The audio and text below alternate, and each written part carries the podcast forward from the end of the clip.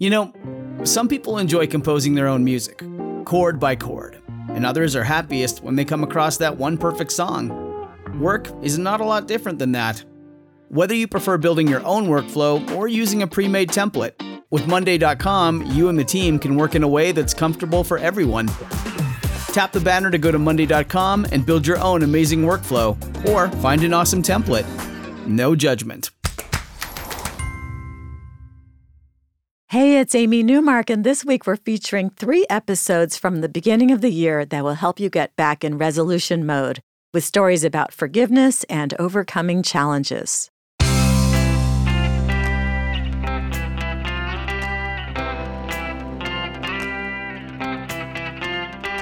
changing your life one story at a time. This is the Chicken Soup for the Soul podcast with editor in chief, Amy Newmark. Hey, it's Amy Newmark with today's Chicken Soup for the Soul inspiration from a book that's perfect for the new year Chicken Soup for the Soul The Forgiveness Fix.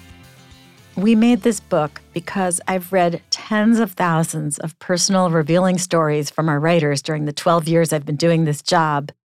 And I've come to understand that forgiveness is essential to happiness. Why is forgiveness so important? It's because of the emotional weight we carry when we don't forgive. This may be the New Year's resolution that you're looking for. It works instantly and it's easy. You just have to decide to put the past in the past where it belongs and move forward without that anger and resentment that you've been taking everywhere with you. You also may want to use the new year as an impetus to apologize. If you've been thinking about it, maybe this is the time to just do it. Today's stories are about apologies and forgiveness and shedding all that emotional weight. In our first story, Allison Wilson Lee tells us about an incident that happened when she was only 14, but which continued to hang over her for years to come.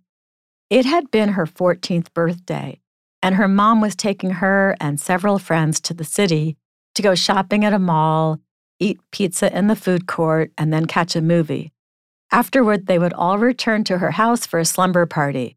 It was a typical teenage girl birthday party.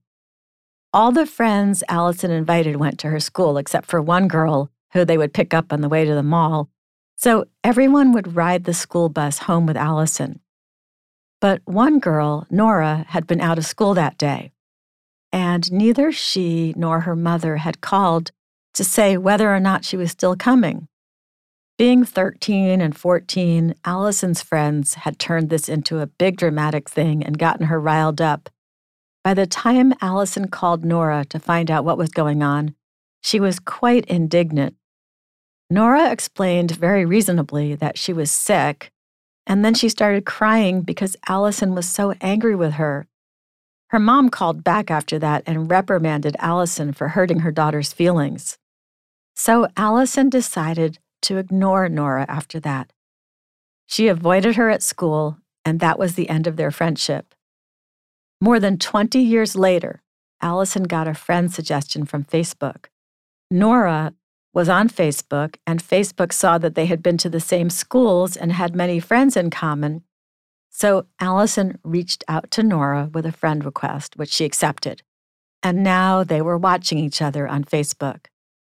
Allison says, after a year or so of polite online interactions, I began to reflect on that ugly phone conversation I'd initiated with Nora all those years before. Now I regretted it deeply. I recognized how selfish, self centered, and self absorbed I'd been. How did I even think that she would have let me know at school? There were no cell phones back then. I didn't even give her a chance to tell me once I got home, and I didn't think about how disappointed she must have been or even ask how she was feeling. Allison wanted to apologize. She and Nora lived in different states now, so she couldn't do it in person. Instead, she composed a private Facebook message. And a few days later, Nora wrote back and said that she forgave Allison. After all, they were just kids back then. And finally, Allison was free. She apologized, she was forgiven, and she was free of the burden that she had carried for 20 plus years. Shannon Cribbs wrote another wonderful story for our forgiveness book about her mother in law who was diagnosed with a terminal illness when she was only 57. This woman had always been very difficult but now Shannon felt she had to take care of her in her final days. The family tried to find a nursing home for her, but the finances didn't work. Shannon's mother in law had too much money to get into one place, too little money for another, but she couldn't stay home alone. And Shannon didn't really want to move her whole family in with her mother in law while she was dying. They got lucky, and it turned out that their mother in law's best friend was available to help her. She put her life on hold and moved in with her friend. She spent weeks taking Deb back and forth to the doctors, helping her with in home nurses' visits, bathing her, and so much more. Unfortunately, she couldn't stay long, so it was back to Shannon and her husband to make the decision they had been avoiding. Shannon really didn't like or love her mother in law. But she did love her husband, and she was willing to do whatever was necessary for his mother. So they moved in with Deb. Shannon and their four kids would be the caregivers. Shannon then tells us about the surprising events that transpired. She says, Little did I know that in the weeks to come, I would get to witness a transformation.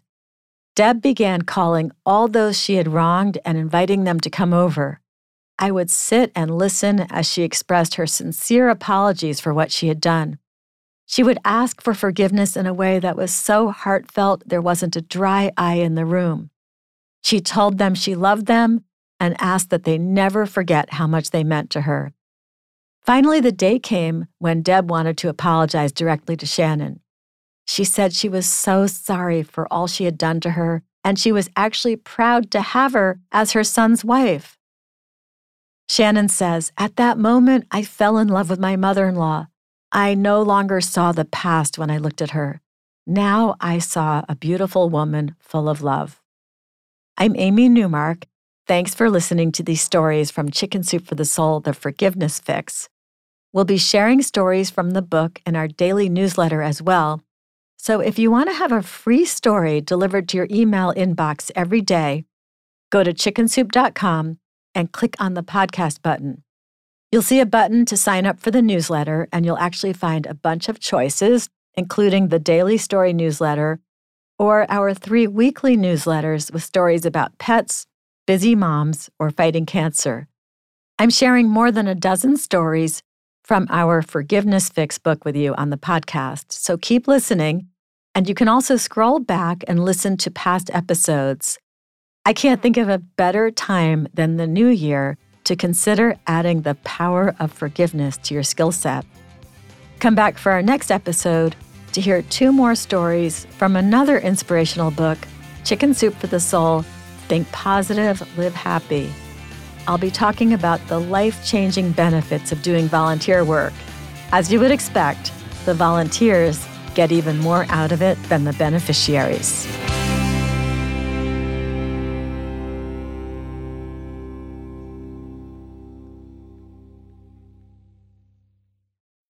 When you need mealtime inspiration, it's worth shopping Kroger, where you'll find over 30,000 mouthwatering choices that excite your inner foodie. And no matter what tasty choice you make, you'll enjoy our everyday low prices, plus extra ways to save, like digital coupons worth over $600 each week. You can also save up to $1 off per gallon at the pump with fuel points. More savings and more inspiring flavors make shopping Kroger worth it every time. Kroger, fresh for everyone. Fuel restrictions apply.